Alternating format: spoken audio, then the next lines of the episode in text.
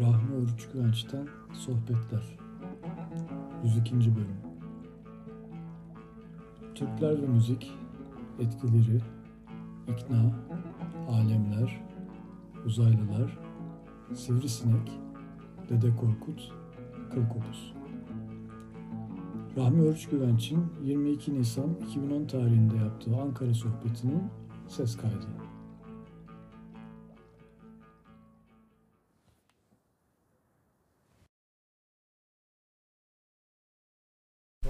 Geldiniz. Bir diğer seminer programımızda bulunmanın mutluluğunu yaşıyoruz. Sizleri de saygıyla selamlıyoruz. Yine Neva Sanat ve Gelişim Merkezi'nin faaliyetleri bünyesinde bugün bir kültür yolculuğuna çıkacağız. Kültür, bilim, sanat ve manevi değerler, insanlığın yüksek değerleri tarzında özetleyebileceğimiz bir faaliyetimiz olacak. Takriben 3 seneyi aşan bir boyutta bu faaliyetleri yürütüyoruz. Buyurun.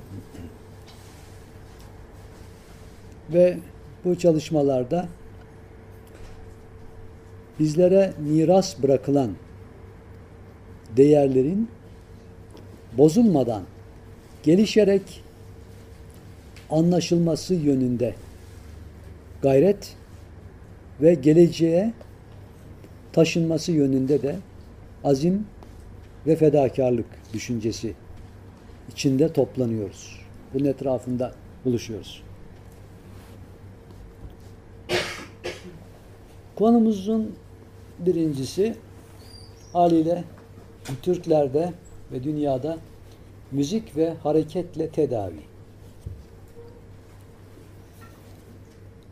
Bu konuya yeni gelenler için özellikle kısa bir özet yaparak girelim. Türk kültüründe müziğin kullanılmasının tarihçesine baktığımız zaman çok eski zamanlara gitmemiz mümkün. Bir kere şunu kesinlikle kabul etmemiz lazım. Zaten bilinen bir şey. Müzik genelde melodi ve ritmin birlikteliğinden oluşan bir fenomen olduğu için insanın kendisinde müzik var. Zaman zaman isteyerek veya istemeyerek çıkardığı seslerde bir takım anlamlar yüklü. Tabiata baktığımız zaman kuş seslerinin armonik olduğunu görürüz. Sadece karga biraz farklı öter. Çünkü karganınkinin daha sonra ritim olduğunu öğrendik biz melodiden ziyade. Fakat karganın ötüşünde de bir takım sırlar var. Dört kere ötüşü var, altı kere var, yedi kere var, sekiz kere var, galklaması var.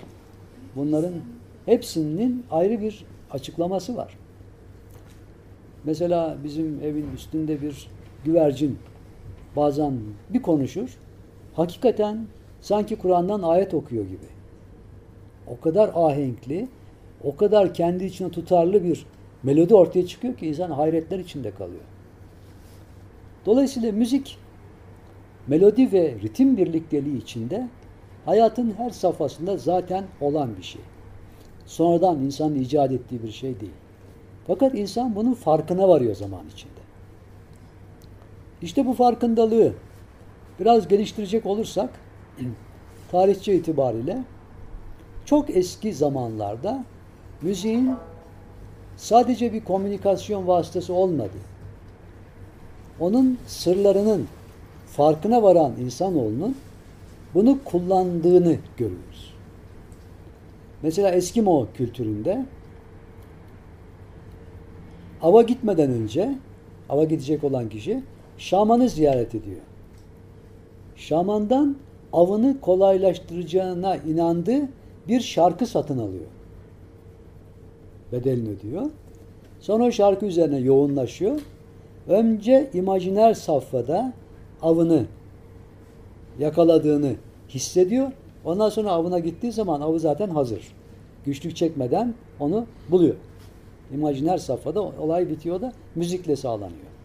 diye kayıtlar var. Yine Doğu kültüründe, Türk kültüründe bazı zaman boyutlarında müziği herkesin kullanmaması gerektiğine dair hükümler var. Mesela belirli bir zamanda sadece devlet başkanı kullanırmış müziği. O da söylev sırasında herhangi bir konuşma yapacağı zaman müziği kullanırmış. Bu neyi gösteriyor? Müziğin fevkalade mukaddes bir değer olduğu ve her zaman kullanılmaması gerektiği tarzında bir anlayışa bizi götürüyor. Yine böyle bir rivayet var. Bir gün bir takipçi birini takip ediyor.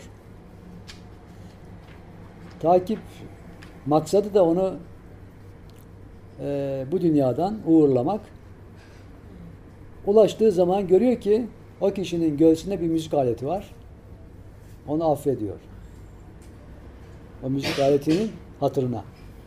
Böyle vesikalar var.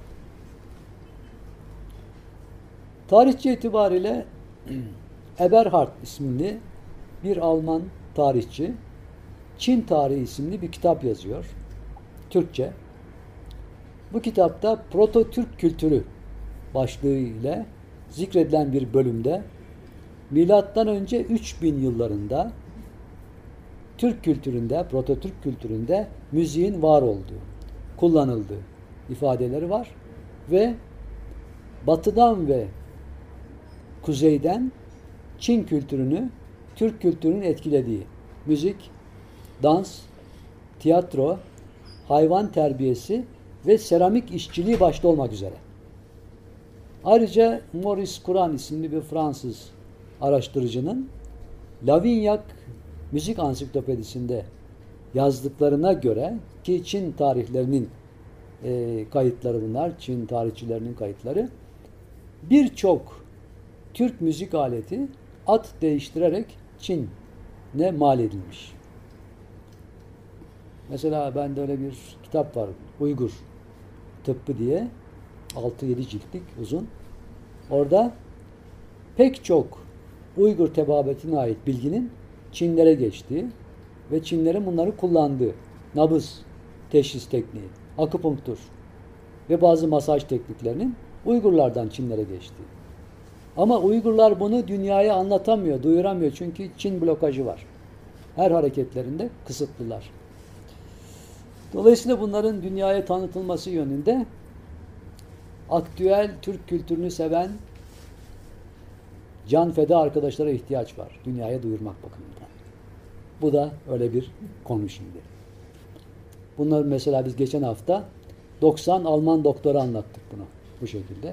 Kos adasında Rodos şey e, Bodrum'a araba vapuruyla bir saatlik mesafede feribotla.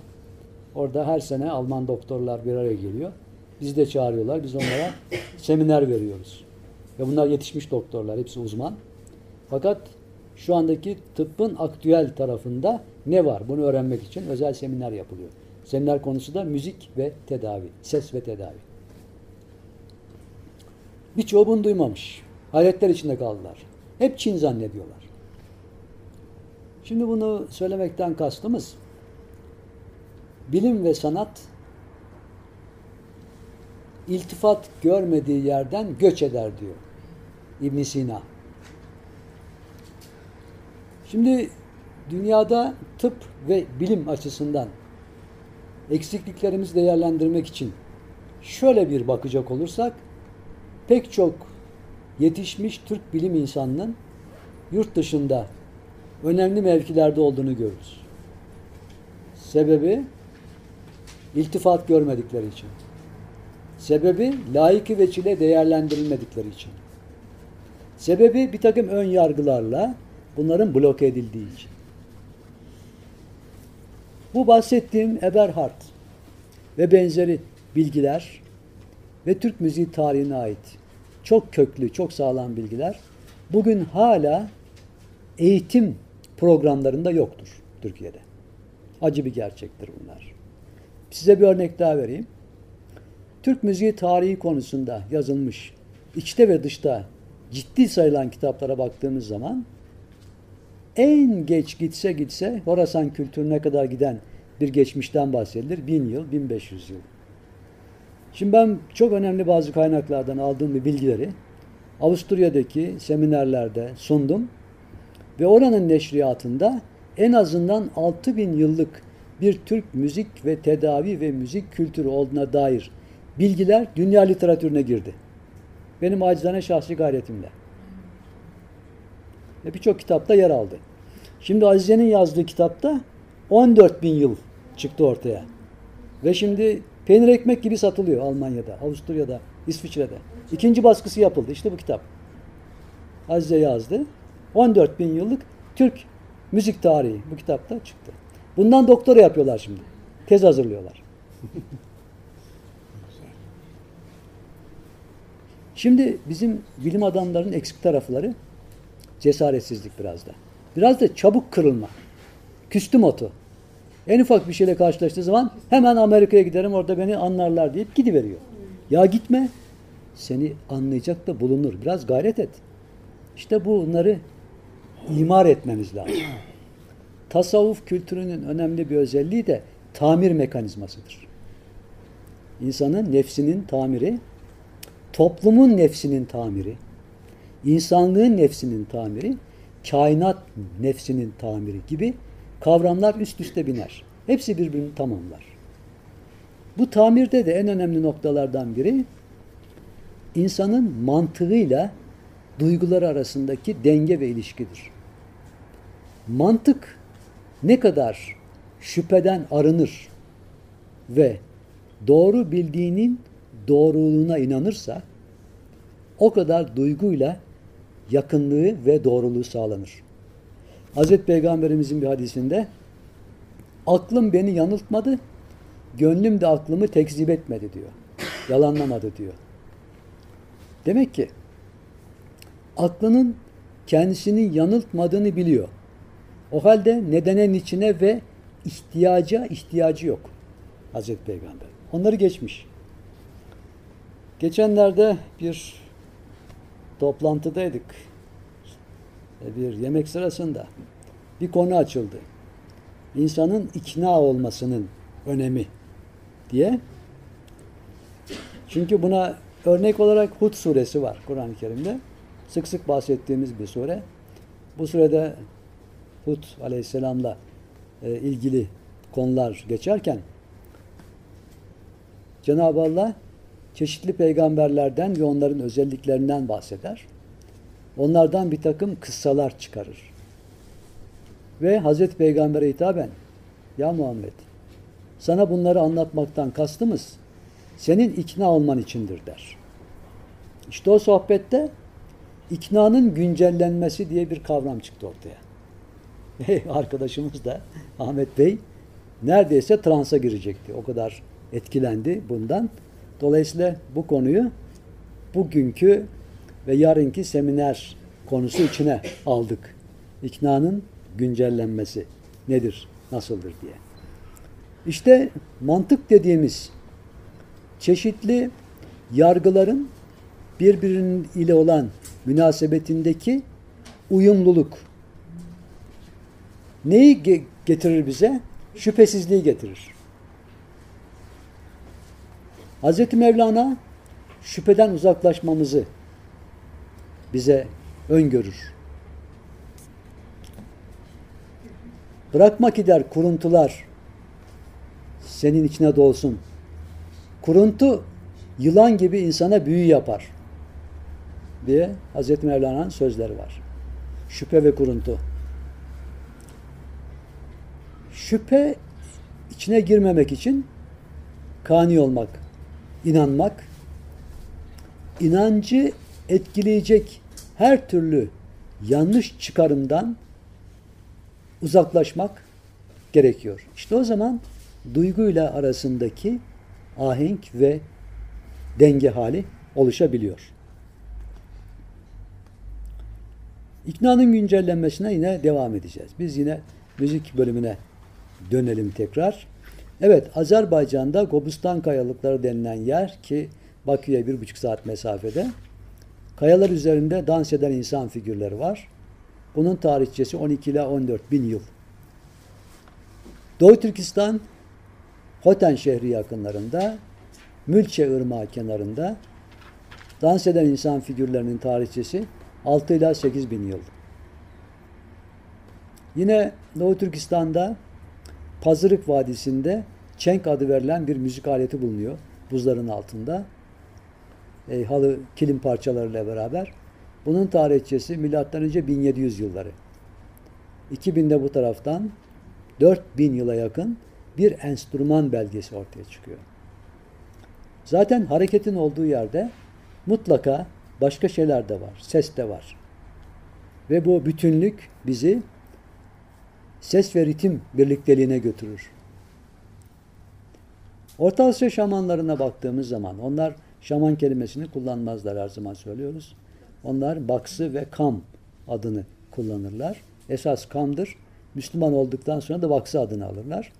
Baksı, bahşa, bahşı gibi farklı birbirine yakın kelimeler var. Bu insanların yaşayışlarında müziğin kullanılması vasıta olarak değil, vasıta olaraktır. Gaye olarak değildir. O vasıta da nedir? Transı ve ata ruhuyla buluşmayı kolaylaştırdı ve sağladığı içindir.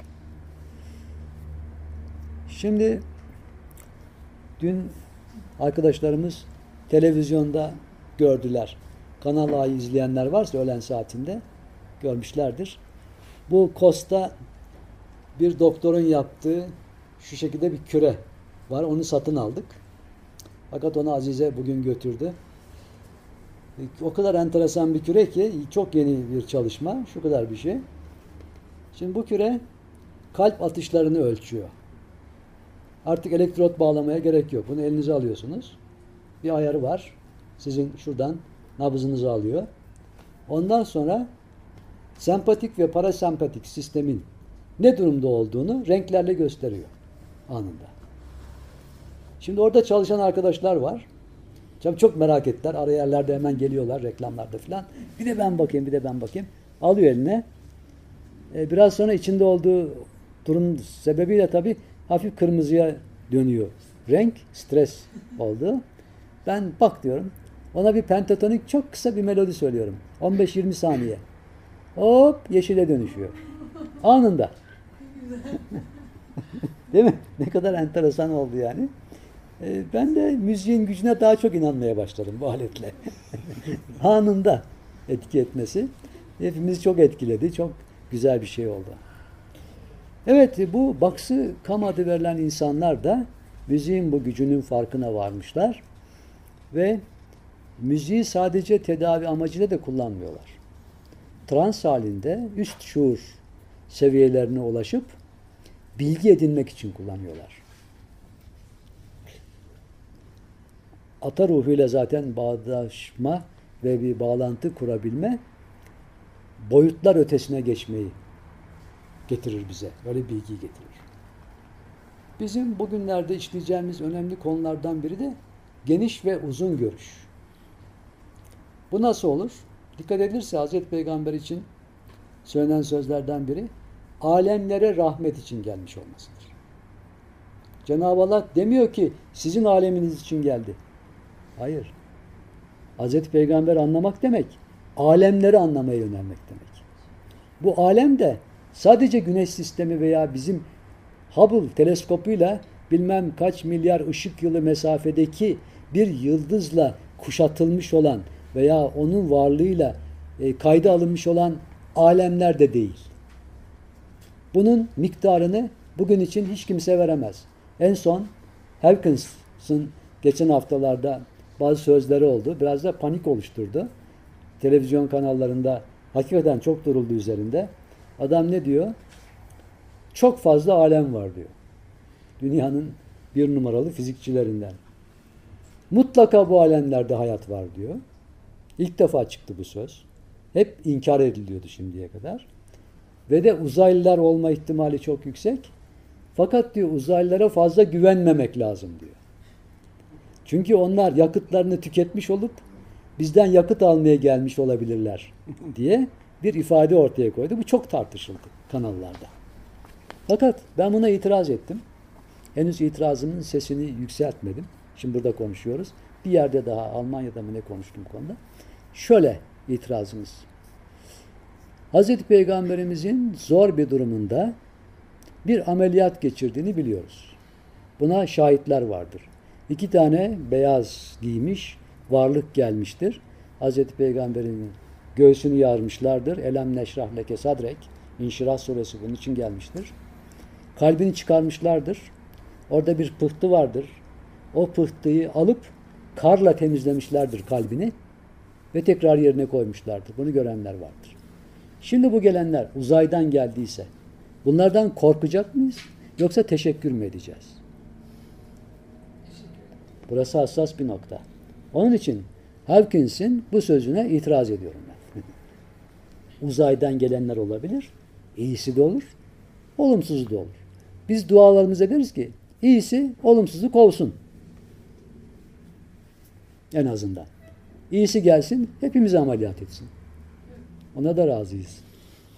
Kalplerimizi temizlesin. Değil mi? Madem böyle bir imkan var ellerinde, gelsinler. Belki bir sinek boyutunda devamlı gelip gidiyorlar. Kim bilir? İlle büyük boyda olacak değil ya. Ya bilemeyiz o boyutları. Nasıl? Sinek boyutunda geliyorlar diyor ya şimdi. Yani yanlışlıkla ona benzer bir şey yutan kişi sevmeyebilir. E zaten Allah Allah hepsini kullanır. Nasıl kullanır? Ona da örneği var. Nemrut. Nemrut malum Hazreti İbrahim'e bu kadar zulüm yapan, kendini ilahlaştıran varlığın ölümü bir sivrisinekli olmuştur. Burnundan girmiştir sinek, beynine yerleşmiştir. Beynine e, kafasına vurdura vurdura balyozlarla ölüp gitmiştir. Yani onu gönderen kim?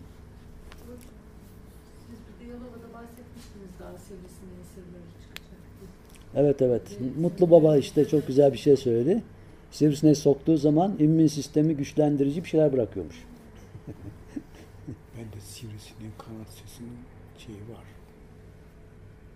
Birisi gönderdi.